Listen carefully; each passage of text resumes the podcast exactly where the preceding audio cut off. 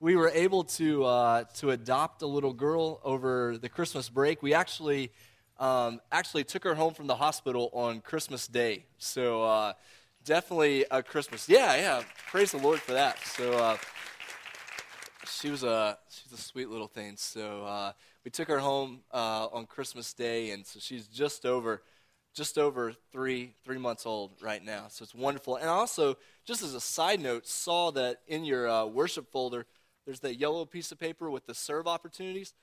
One of those you'll see is um, at Florida Boulevard. They're having that Louisiana Baptist uh, Foster and Adoption Seminar, and at Edgewater Baptist Church in New Orleans, where we're members, um, Amanda actually, my wife, she worked to coordinate with Beth Green and we hosted this same event um, in New Orleans at Edgewater. So if you're at all interested in foster care, um, orphan care, adoption, especially foster care, I think is where they put a lot of their attention in this particular seminar. If you're interested in that or know someone who's interested, uh, definitely check out this event um, or, or contact Beth at the number that's on the bottom of that of that yellow um, yellow sheet of paper. But uh, we were, we were coming over here, and I asked our oldest daughter, Austin, or as we were getting ready to come over here, I asked our oldest daughter, Austin, who's five, if she remembered being here back in August. And she said, Yeah, that's the place with the, uh, with the Kool Aid and the sweet cookies. I was like, All right, so uh, churches spend thousands of dollars every year trying to figure out how to bring people in. Kool Aid and sweet cookies. That's really all you need right there. So you're, you're good to go. Um, good to go at that point. All right, well, let's look at and, and let's stand together as we, uh, as we read uh, the passage for, for Palm Sunday, uh, often known as the triumphal entry passage. And we're going to begin in Luke chapter 19, verse 28, and read down to verse 40. After he had said these things, he was going on ahead, going up to Jerusalem. When he approached Bethphage and Bethany, near the mount that is called Olivet, he sent two of the disciples, saying, Go into the village ahead of you. There, as you enter, you will find a colt tied on which no one yet has ever sat. Untie it and bring it here. If anyone asks you, Why are you untying it? you shall say, The Lord has need of it. So those who were sent went away and found it just as he had told them. As they were untying the colt, its owner said to them, why are you untying the colt? They said, The Lord has need of it. They brought it to Jesus, and they threw their coats on the colt and put Jesus on it. As he was going, they were spreading their coats on the road. As soon as he was approaching near the descent of the Mount of Olives, the whole crowd of the disciples began to praise God joyfully with a loud voice for all the miracles which they had seen, shouting, Blessed is the King who comes in the name of the Lord peace in heaven and glory in the highest. Some of the Pharisees in the crowd said to him, Teacher, rebuke your disciples. But Jesus answered, I tell you, if these become silent, the stones will cry out. God, we thank you for the opportunity to look at your word. Father, we pray that you would open our eyes, open our ears, open our hearts to something that we may have heard several times before. But God, may we examine our own lives. May we examine our participation in the body in light of what you're teaching your people through this passage. And we pray this in Jesus' name. Amen. You can be seated. This past semester, during the, uh, the fall semester, I had a chance to teach a couple of seminary classes at First Community Antioch Baptist Church over in the Gramercy Lutcher area, so just down the river um, from here. And First Community is a national Baptist church. Um, Crosspoint, uh, we're part of a, a Southern Baptist denomination, a, a, grouping of churches. First Community is part of what's called the National Baptist uh, Convention of Churches. If you're not familiar with National Baptist churches, just think of Whitney Houston's funeral. If you saw any uh, any images or video from that, that was a national uh, National Baptist church, and National Baptists are historically the uh, African American Baptist denomination. And just to be honest, the relationships has not always been what it should be between Southern Baptists and National Baptist churches, but by God's grace and by the power of the gospel, a lot of those walls are falling down, and, and, and there's, there's a degree of cooperation and togetherness in the gospel, partnership in the gospel. And so I was there teaching some, um, some seminary classes, and you can be incredibly encouraged to know that you have brothers and sisters at this church just down the river where Pastor Gaines is there leading them toward love of God's word, toward being the church in, the, in that place. I, I was just blown away by, by how many people in that church were excited about learning God's word and, and being a part of these seminary level classes there at the church. And I was asking Pastor Gaines one evening, why are you pushing your people so much toward this advanced study of God's Word? Why, why are your people here so hungry for God's Word? And he said something that I'll never forget. He said, You know, our church has always been good at whooping, but we haven't always known what we're whooping about. And you know what? When he said that, it became very clear to me that that's not a denominational issue, issue and it's certainly not a racial issue. It's a heart issue. Because it doesn't matter if you're a part of a National Baptist church, a Pentecostal church, if you're at youth camp, if you're at a Baptist church with an organ, a piano, and a hymn book, or if you're here this morning, we can all be guilty of whooping, of, of expressing ourselves and having no clue what we're singing about, what we're saying with our mouth. And the reality is that our theology should drive our worship, and our worship should drive our theology, and our theology should drive our worship, and so on until eternity when we worship forever because we know exactly in fullness who our God truly is. And so we're going to take that thought and, and take that back to Luke 19. But before we do that, I want to define a couple of words because it's easy to use a word like theology or use a word like worship and to become very vague theological abstract terms that you feel like I really I've heard that word, I don't really know what it means. When we say theology, we simply mean who God is and what he's doing in the world. We're going to take the just that definition, who God is and what he's doing in the world. In other words, theology does not equal academic classroom. You could say I'm not really good at school or I'm not really good at learning all these things. We're all theologians. We all have understandings and ideas about who God is and how He's at work in the world. And then the second word, worship, is simply our response to who God is and what He's doing in the world. Because you may be like me and have zero musical ability, not even a little bit of musical ability, but you can still be involved in worship. Worship is not singing that we do on Sunday morning, worship is our response individually and corporately to who God is and what he's doing in the world. So our theology drives our worship, our worship drives our theology, our theology drives our worship. We continue that cycle throughout our lives. Let's keep that idea. Go back to Luke chapter 19. Excuse me. Luke chapter 19, in verse 28, it begins After Jesus had said these things, he was going on ahead, going up to Jerusalem. Have you ever been on a long trip? Maybe a long trip with kids, which is like triply or quadruply a long trip when you're with kids. When it says, after he had said these things, you have to go all the way back to Luke chapter 9, verse 57, where it, Luke says, Jesus turned his face toward Jerusalem and he began going toward Jerusalem. And Kevin has been walking us through what Jesus said along the way. And so in chapter 9, at the end of chapter 9, Luke says Jesus is going to Jerusalem, and finally he's going to make it when you get to chapter 19. Um, so the disciples probably many times said, Are we there yet? Are we there yet? Are we? That's what I hear in my head anyway. Are we there yet? And so they finally get there. In Luke chapter 19, verse 28, it says, After he had said these things, all those parables, all those teachings, all of what he had been telling them about being disciples, what it meant for him to be the king, the anointed coming one. After he had said all these things, he was going on ahead, going up to Jerusalem. And we understand because you've been going through Luke, Jesus is not going on vacation to Jerusalem. There is going to be a feast. They're going up for the feast of the Passover, but he's most certainly not going on vacation. He's going there because he knows he's going to die. He knows that the time has come and he's going to be crucified, and they are going to see, maybe for the first time, just who he really is. And so he's going there on purpose. But he's also not going to take a taxi when he gets to Jerusalem, because in Luke chapter 19, verse 29, it says, When he approached Bethphage and Bethany, near the mount that is called Olivet, he sent two of the disciples, saying, Go into the village ahead of you. There, as you enter, you will find a colt tied on which no one yet has ever sat.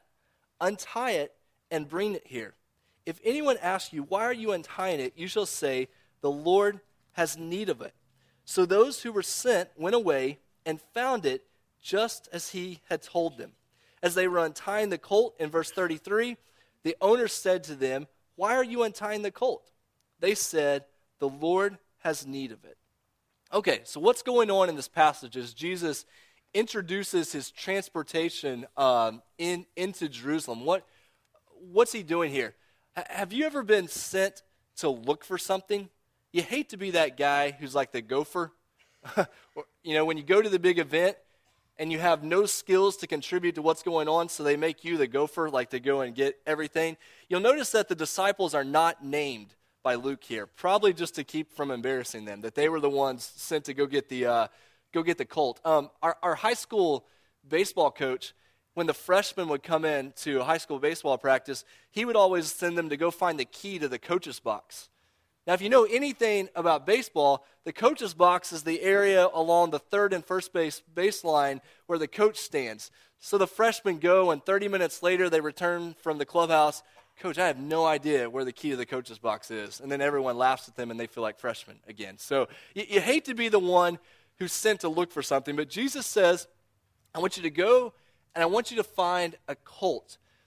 Now, there, there's two options here, and I'm inclined to one, but the other makes perfect sense. Either Jesus has gone ahead and he's planned for his disciples to go to this particular, particular location and find a colt. In other words, he's prepared ahead of time. He went ahead, he found the colt, he talked to the owners, he said, I'm going to send my disciples, and so they're going to go there. And in fact, that's probably the likely option. Equally possible, though, is Jesus, simply because of who he is, knows there's a cult out there. They're going to be able to go and find that cult. And so he just knows ahead of time and he sends the disciples out. It doesn't make a huge difference to the passage which one it is, but those are probably our two options. Either Jesus has prepared ahead of time or he just knows ahead of time there's a cult there. And so they're going to go and, and get this cult. Why a cult, though? Um, our rivals in high school, they were the donkeys. Nobody picks the donkeys. You don't just randomly pick that I want to be on the team with the donkeys. Um, I promise you, you don't want to do that. So uh, we were the Broncos, the wild, strong horses, and they were the donkeys. I'm so glad I was a Bronco. Um, and, and so they were, they were our rivals in high school, but nobody picks a donkey. Why does Jesus pick a donkey here? Well, it becomes very clear he picks a donkey on purpose, but you have to go back to the Old Testament. You have to go back to the book of Zechariah. If we go back to Zechariah, and I think I put Zechariah chapter 9, verse 9 on your note sheet there, but it says, Rejoice greatly, O daughter of Zion. Shout aloud, O daughter of Jerusalem. Behold, your king is coming. Righteous and having salvation is he, humble and mounted on a donkey, on a colt, the foal of a donkey the context, if we went back to Zechariah, and I encourage you to do this, when, your when your New Testament Bible, when, when it maybe gives you a footnote or it gives you a note at the bottom, um, maybe to the side of the page, and it mentions an Old Testament text, go back and read that Old Testament text and read the verses in context. If we go back to Zechariah, we see that in Zechariah that the Lord is telling his people, I am going to fight for you. I am going to defend you I am going to rescue you. The day will come when I will rescue my people. And the king, when he comes, my Messiah, my anointed one, when he comes, he will come riding on a donkey.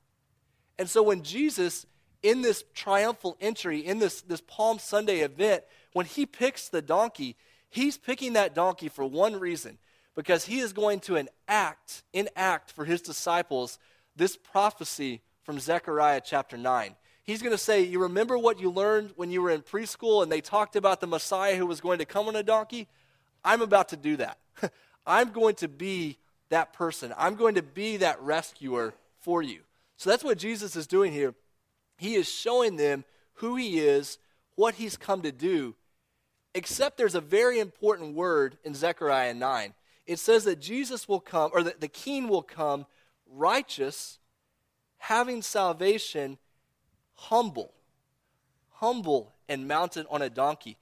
You may know that during this time period, during the first century, there was a lot of excitement, a lot of anticipation, it seems like, for the coming of the Messiah. The people had always waited for the coming of the Messiah, but when the Messiah came, he wasn't going to come on a donkey.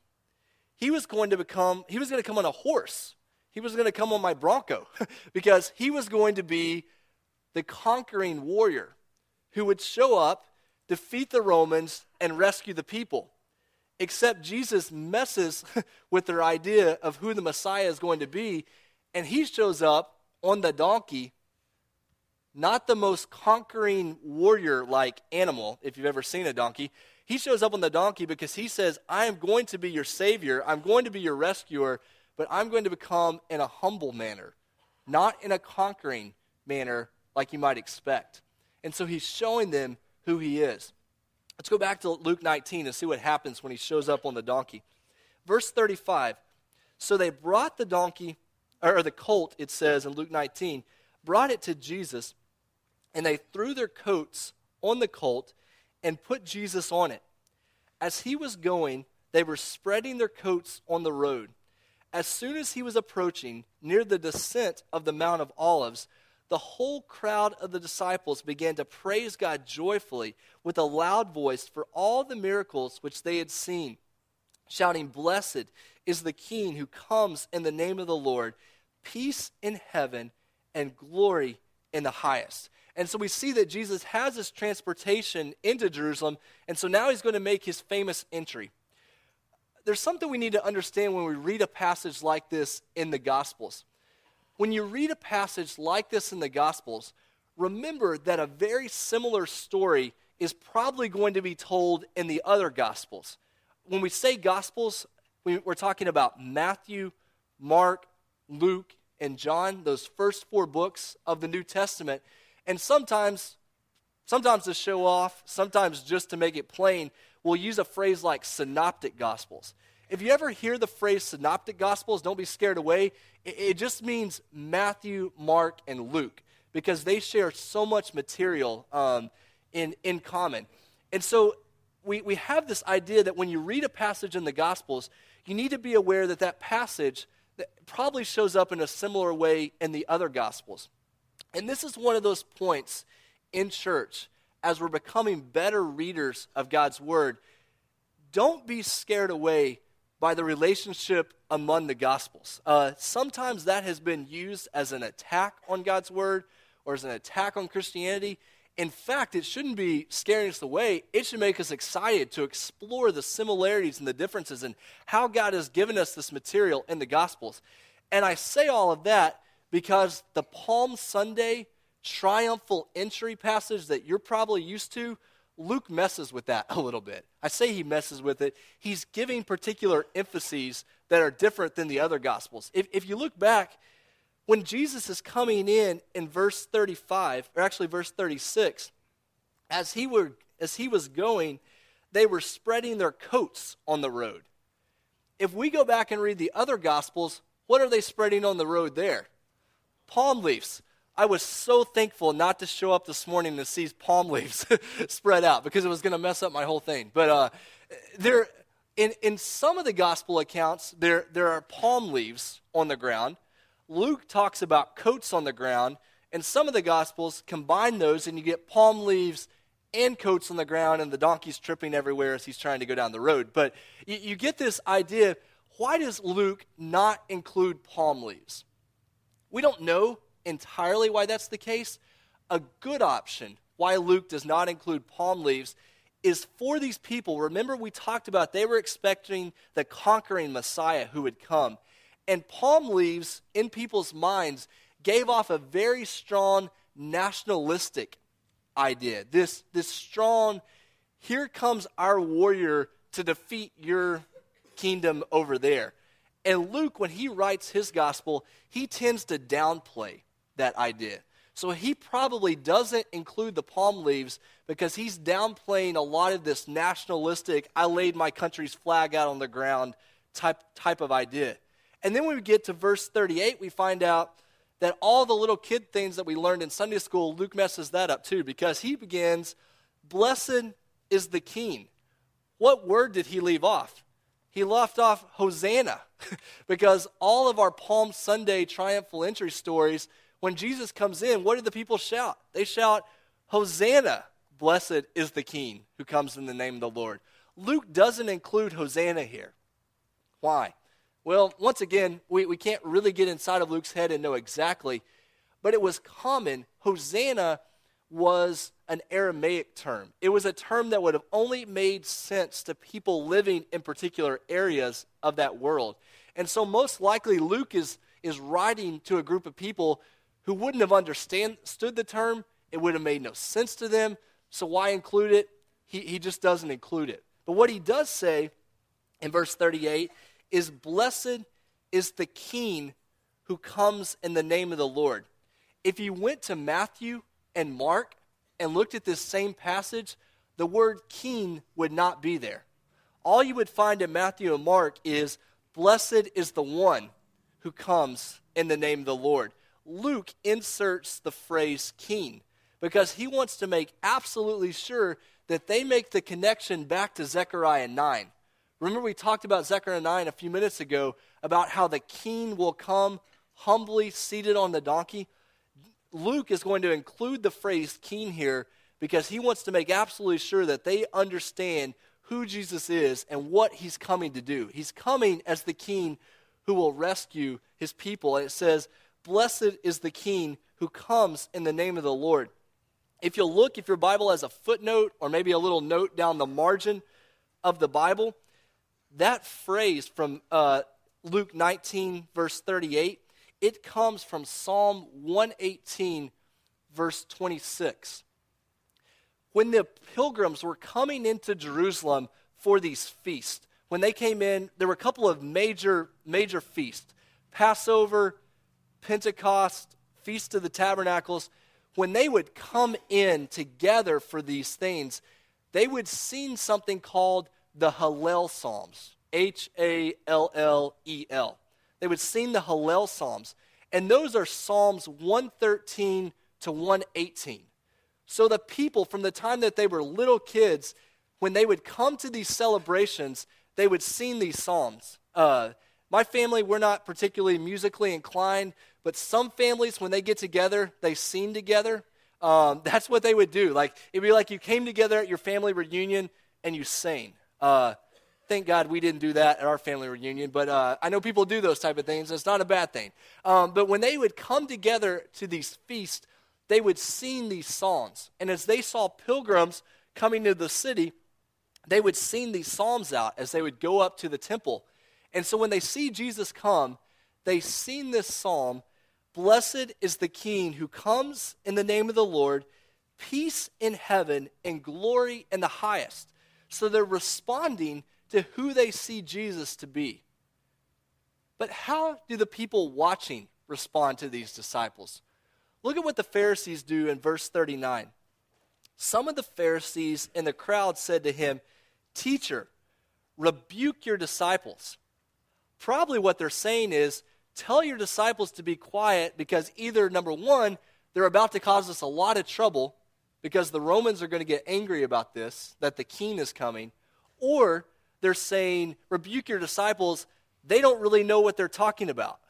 they think that they know who you are, but they've got it all wrong. And you know, the irony there is the people didn't understand fully who Jesus was at this point. They were responding to what they'd seen, but they didn't understand completely who he was. It's so easy to sit on the sideline and critique everyone else's worship when you're not worshiping at all. they weren't responding at all. They were they were rebuking, they were critiquing. We're all good at rebuking and critiquing, but we're also not good at participating sometimes. We have to be very careful about this. You're doing it wrong. You're doing it wrong. You're doing it wrong. I'm not doing anything. very careful about that mentality because that's the mentality that the Pharisees are taking right here. You know what Jesus says? He says, I tell you, if these become silent, even the stones will cry out. The verse on the front of our worship folder this morning. If these disciples, even though they may be imperfect in how they understand me, I have come, I have come as king, and worship absolutely must happen. You know an incredible thing about this verse right here? That if these become silent, the stones will cry out. Did you know that the worshipers do become silent?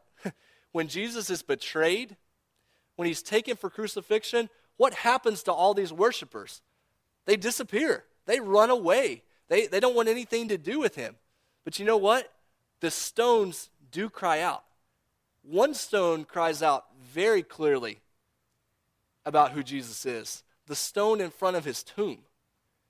There will be, when the worshipers grow silent, there will be one stone that cries out in worship, saying, I know who is in this tomb. I know he is the king. I know he is the rescuer, and he will come to rescue his people. And so when the people become silent, the stone in front of Jesus' tomb does cry out in worship. And that's a piece of the story that we can so easily overlook that Philippians chapter 2 tells us that one day every knee will bow and every tongue will confess that Jesus is Lord. When Jesus shows up as Savior, as rescuer, as King, worship must happen, and it will happen.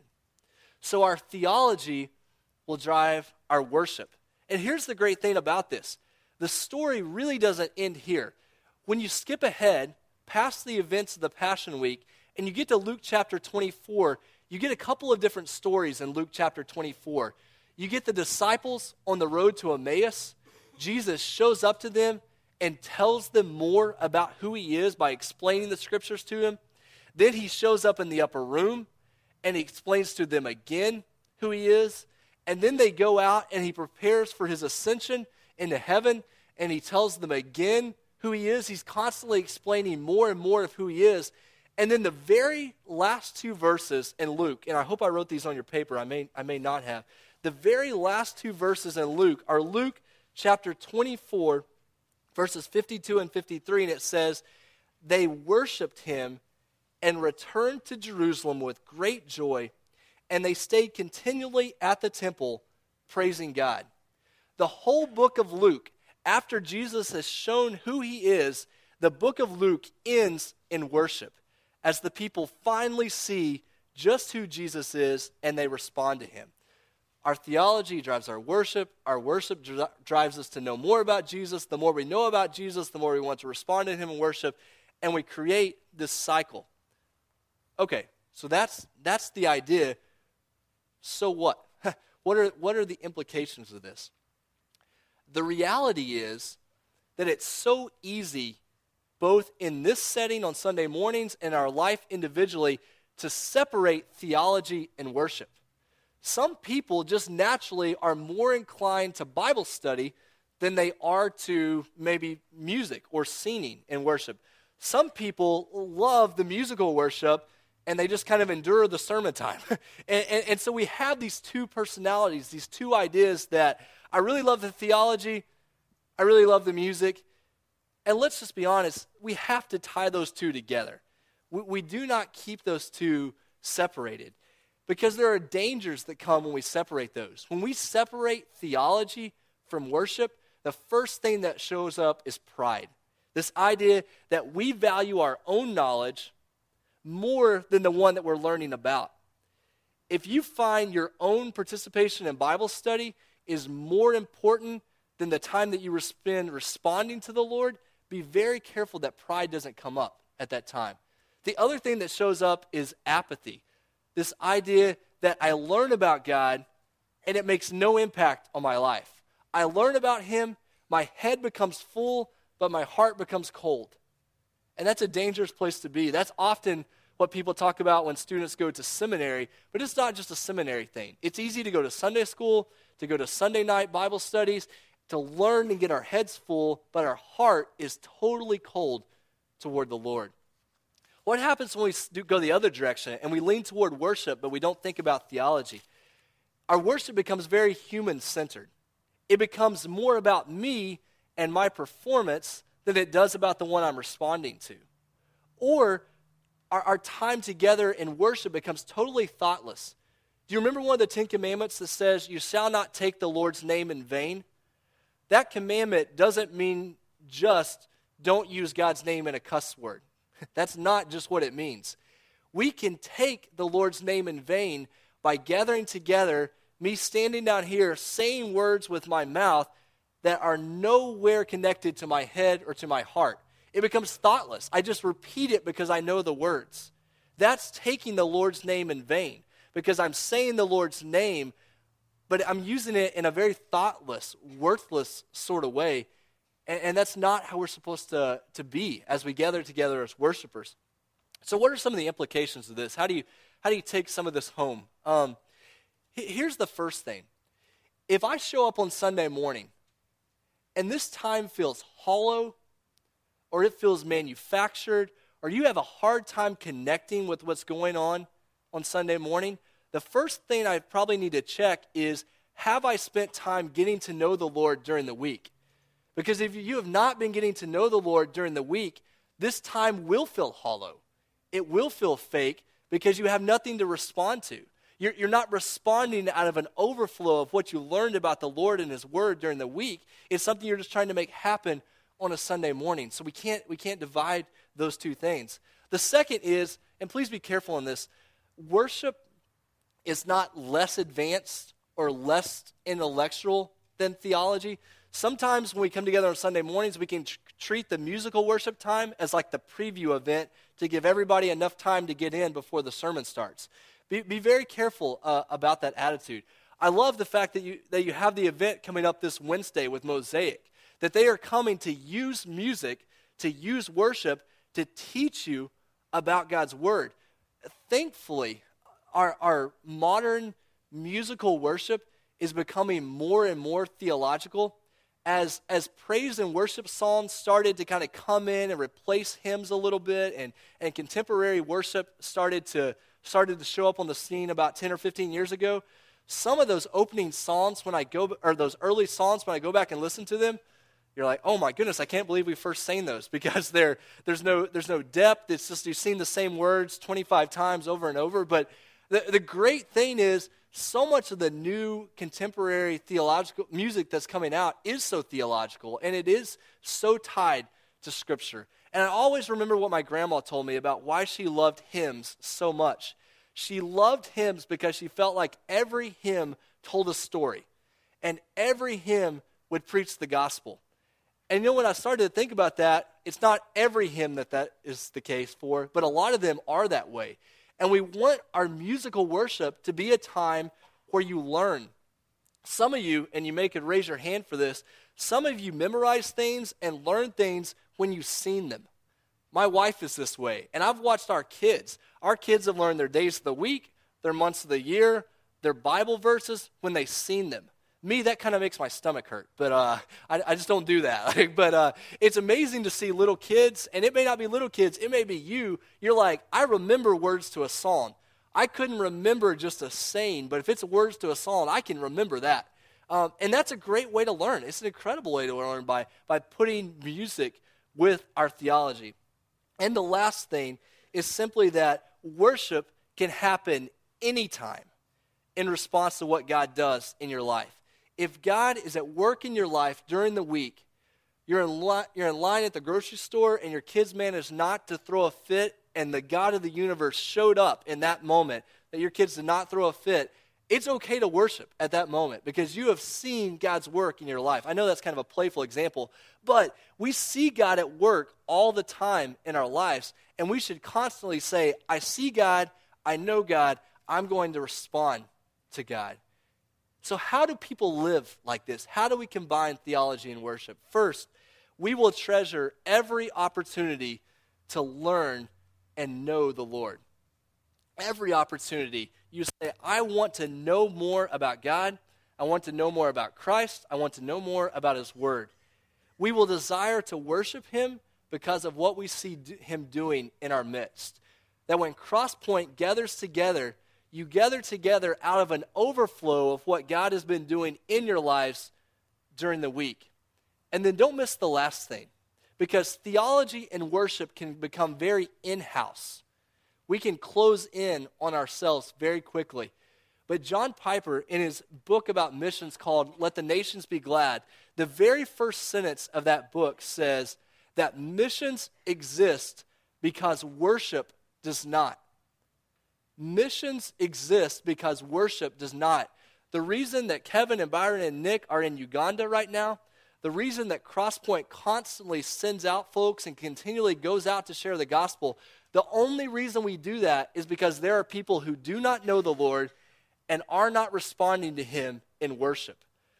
Theology drives worship, but when theology and worship are not present, we must be involved in missions. And missions exist right now. This is the church that sends people out because there are people who do not know the Lord and are not responding to Him in worship. And so we come to the conclusion and we've talked about theology and worship, and so it would be very bad if we did not respond corporately um, to the Lord and to His Word and, and to this story of how Jesus came in to Jerusalem. And so, what we're going to do, I'm going to pray for us, and then we're going to stand and we're going to sing together corporately a very theological psalm, a psalm that's based entirely on Scripture, and we are going to respond to who God is, and then we're going to go out and be a people who learn about the Lord who worship the Lord and who are involved in missions because there are people who do not know and are not worshiping. Let's pray together. God, we thank you for the way that you show us yourself, God. You show us your character, God, that you are good and you are gracious and you are merciful. You've given us your word to show us how you're at work in the world. God, we want to be a people who know you. We want to be a people who respond to you in worship. We want to be a people who are constantly on mission because we know we are surrounded by people who are not worshiping their Creator and their Savior. God, as we respond right now as a corporate body, may our hearts be full of your word, of your character, of your work in our lives. And then, God, send us out to be your people in the world. And we pray this in Jesus' name. Amen. Would you stand with us as we sing together?